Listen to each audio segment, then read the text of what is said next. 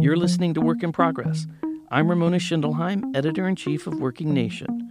Work in Progress explores the rapidly changing workplace through conversations with innovators, educators, and decision makers, people with solutions to today's workforce challenges.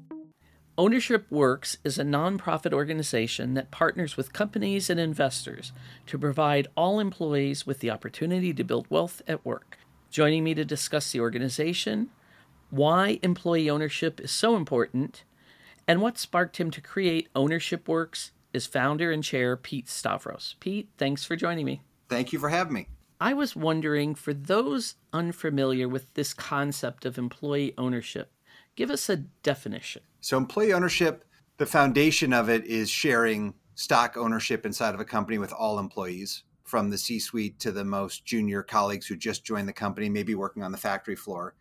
But really, when, when we say employee ownership, we mean more than that. So, we mean giving people financial information about the business, helping them understand the business plan and where they're headed, really driving, measuring, and managing to a higher level of employee engagement teaching financial literacy, getting workers more involved in decision making. So it's really about creating a different kind of culture. We call it an ownership culture. So people feel a different level of involvement in their business, not just through ownership, but through all of these different mechanisms that create a different kind of culture.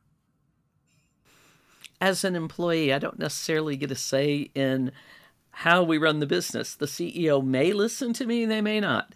So in this kind of model, does the employee get to be a part of making some of those decisions? There's two things that we we try and and do. We try and get folks to have more say and control over their daily work. So think in a factory, there's a concept that Toyota came up with a long time ago called Kaizen, where you put frontline workers more in control of designing their own work. And what you find is that that leads to higher levels of quality and productivity and more engagement by your employees. And by the way, because those employees are closest to the frontline work, they should be in a great position to solve problems and to help design their work in a way that makes it more more productive, more efficient, and and higher quality.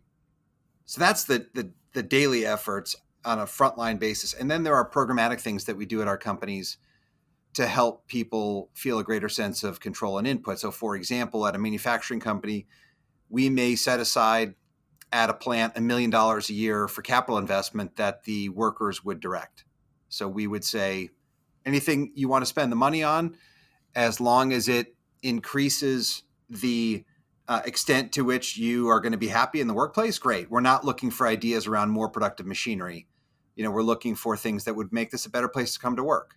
So in, in one company I'm thinking of, one year people voted to move the parking lot. They there was a long walk to the plant. They didn't like it, and that's what they voted for. And it was going to save them, you know, 20 minutes a day of walking there and back. And so we moved the parking lot. But it's oftentimes building on-site health clinics, on-site cafeterias. In one example was air conditioning the manufacturing plant. There's lots of different things that people vote for, but the idea is really the important part, which is giving people more more more control, more input, making them feel like a real part of the business not just you know you're a you're a part of our labor pool and you know we do what we tell you to do it's more let's engage people as as thought partners and see where we can take the business together one of the concepts too and i i believe and i want to put words in your mouth but i believe it's part of what sparked you to create ownership works the idea that it's wealth building and it's it seems to be a, one of the core concepts there talk about how this increases equity and inclusion in that in wealth in America. Well, if you look at Federal Reserve data on household wealth and you look at why the top 1% and 10% are in the position that they're in financially versus the bottom 50%, the biggest driver by a mile is the ownership or lack of ownership of stock assets. It's not housing, it's not other assets, it's really ownership of appreciating stocks that has created this massive gulf of wealth inequality and it's what the folks at the bottom are are lacking now i'm always careful to make clear i do not think this is going to solve all of our problems magically but this is a way to help the bottom half of the country that does not own much in the way of assets it's a way of getting appreciating assets in their hands. You know, so how are you going to get stocks? You either have to come up with a certain amount of savings and invest it, but if people are living paycheck to paycheck, and I know you've seen all the data on the extent to which half the country can't even meet a relatively minor financial emergency, there's not enough savings in in that part of our population to have them invest out of pocket. So the other way to get it is to be gifted it at work. Now, one of our I should have mentioned this earlier when we were defining employee ownership. One of the core principles is workers are not investing out of pocket, so they're not risking whatever savings they do have, and they're not giving up wages or other benefits to get stock. So this is a free incremental benefit. It's a way to participate in the creation of value at your company, and the company is going to get paid back over time when this is done well by having a stronger culture where workers are less likely to quit and are more engaged on the job. But yes, from the perspective of wealth creation, this is not some magic solution, but it will help. And we've you know done this at our firm more than 30 times at Ownership Works. It's got to be I don't know 80 or 90 times. So we're talking about a six you know figure number of workers across all of these companies participating in wealth creation and some of the outcomes are really powerful. You know, we've sold companies where factory workers, we've done this many times, uh, you know, make 100% of their income or more, and sometimes a lot more. You know, we've, we've had outcomes where factory workers are making hundreds of thousands of dollars, plural. Truck drivers making almost a million dollars. You know, so we've had really good outcomes. But even when it's not a blowout home run success, we still find ways in most cases for workers to develop a, an amount of wealth that is meaningful can you walk me through the process? I'd love to understand how you might identify these companies. Do you do it with a partner? And then when you come in, is that like the first thing on the table? We're going to make you a part of this company. You're going to be an owner. So, from an investment perspective, we're looking at companies that are fundamentally good businesses. So, solid market positions, but where they're not fully optimized. There are ways to accelerate the growth, take more market share in their market, maybe expand into new markets, be more productive, more efficient, et cetera. So that's what we're looking for. Good businesses where there's more to do with, with the company. And then, yes, day one, that is part of the announcement. You know, we're buying the business, we're investing in the company, and we're going to make everyone an owner, and we're going to roll out this program centered on employee ownership and employee uh, engagement. And as you can imagine, day one, it's not like there's a big celebration. There's a lot of questions, some confusion, a lot of skepticism. And so this is a multi year effort of building trust, making people feel respected and heard. As I've said, giving people more say in, in, in their work, more information on what's going on in the company. And over a period of many years, when this is done well, then value can be created, cultures can change, but this is a long term effort and it's got to be the top priority for the leadership team. This is not like one of 10 things that they're doing. This has to be the number one thing we are doing is we are going to engage employees in a different kind of way and that is going to help us achieve all of our other objectives which are secondary to this primary one of treating our people differently. I think the trust issue is probably something you know it's just part of our uh, part of our society that it's always workers versus employers. And that must be a hard one to get past.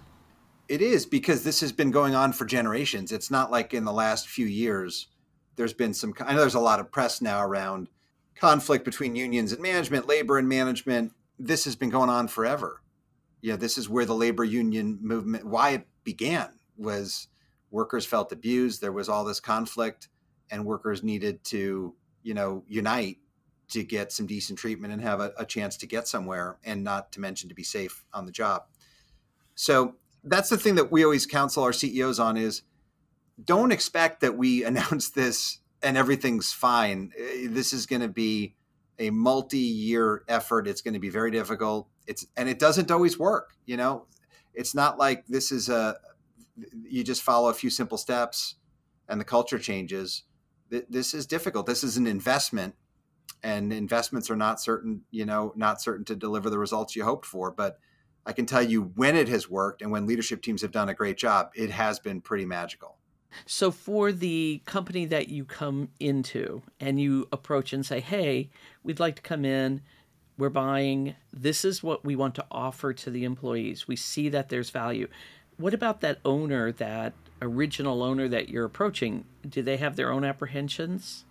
Not really. And keep in mind, after we purchased the company, obviously the old owner doesn't really have a, a say. So even if the old owner were to were to believe, ah, I don't believe in employee ownership and all this culture change stuff and employee engagement, you know, now it's they don't have yeah now we own the business and we have a responsibility to the employees and to the the shareholders our investors to create value and so and we just think this is a core part of uh, of doing that to have a culture where people feel trusted and respected and valued and included and like they have a stake in the outcome give me an example of the kind of company that you might be investing in you may go in and do this uh, model in it can be any kind of company. You know, we started this in industrials with manufacturing businesses. And the idea there was manufacturing businesses often have as, as much as 80% of their workforce as hourly employees in manufacturing plants and distribution centers. And those that 80% of the workforce determines your quality, on-time delivery, cost, productivity, scrap. They're doing all the work and in most companies they hate their jobs. So it's this weird situation where the majority of the workforce who are critical and make or break your success don't like the company that they work for. And all the Gallup data substantiates that. You know, that that 70% of Americans basically don't like their job. The results are, are certainly worse for blue collar employees. So we figured, what if we could change that? You know, what could we do for workers? What could we do for, for company cultures and ultimately for our investors if we could change that? the fact that we started with manufacturing businesses did lead some to say, well, it works there because we did have a lot of success with it, but it's not going to work with a media business or a healthcare company or a financial institution. You know, but I've just look at what we've done recently. We bought uh, Simon and Schuster, the book publisher from Paramount, and we rolled this program out. The CEO, Jonathan Karp, who is the not only the leader of the company, but I'd say the spiritual leader and and and you know is a well known book editor and I think has the hearts and minds of the employee base is a big believer in this, was super excited to roll it out, and is in the process of building this ownership culture. And it's going to work. They're going to stand up this this division of Paramount up on its own. It'll be its own entity with its own culture, and he's doing all the things that we like to see our CEOs do around information sharing, financial information sharing. He's working on ways to give people more of a voice in the company and all the things that you need to do over time to build this ownership culture. It's not going to happen day one. This is going to take time, but I think he'll get us there. And I've seen this work, as I said, across all the sectors that we invest in. We're now doing this in Europe and selectively in Asia, so it's not just a U.S. phenomenon. And I think this has, you know, real, real potential across the entirety of the economy. And you and I have a shared history, I want to say not shared together, but we both have fathers who, you know, worked hourly jobs. My dad was in manufacturing, yours was in construction. And I think we also both saw what would go on there. Sometimes there'd be a union involved, and maybe you get a raise every three or four years. But it was hard. To, I think it was hard to build wealth. You know, if um, you had an hourly job, you're not going to have those assets that some other people have how much of that influenced this decision for you as well? For sure. I mean, that was the original interest I had in profit sharing ownership, finding ways for workers to build wealth was definitely my dad. Um, so my dad was a construction worker in Chicago, earned an hourly wage for 40 years. My mom, until I was born, was a secretary and then retired. So there were two things that happened. One, I saw my dad struggle you know, I think when he retired, he was making fifteen or twenty dollars an hour, and he did not like the fact that he couldn't build wealth, but also that there was this misalignment of incentives. You know, if you earn an hourly wage, you get paid for hours, not productivity, and that kind of drove my dad crazy. The fact that he and his employer were not aligned. You're, I think, um, if I'm not wrong, I think you've been co-head of U.S. private equity at KKR for quite a while. What made you decide to found Ownership Works? What did you see? What sparked you?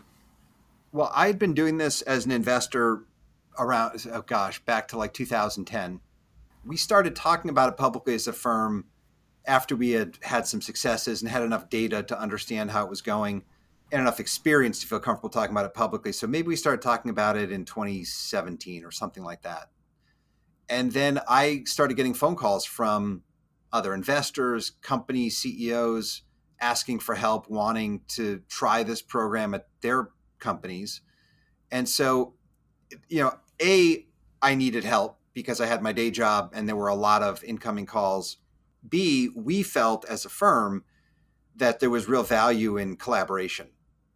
If we could get more people working on this together, we would have more experiments running. As I've said many times, this is very difficult. You know, we don't have all the answers, but if we had more smart people working on it together, we would make faster progress. I saw an opportunity to get different voices around the table. So if you look at who really founded Ownership Works, you had around the table investors, banks, professional service firms, pension funds, union leaders.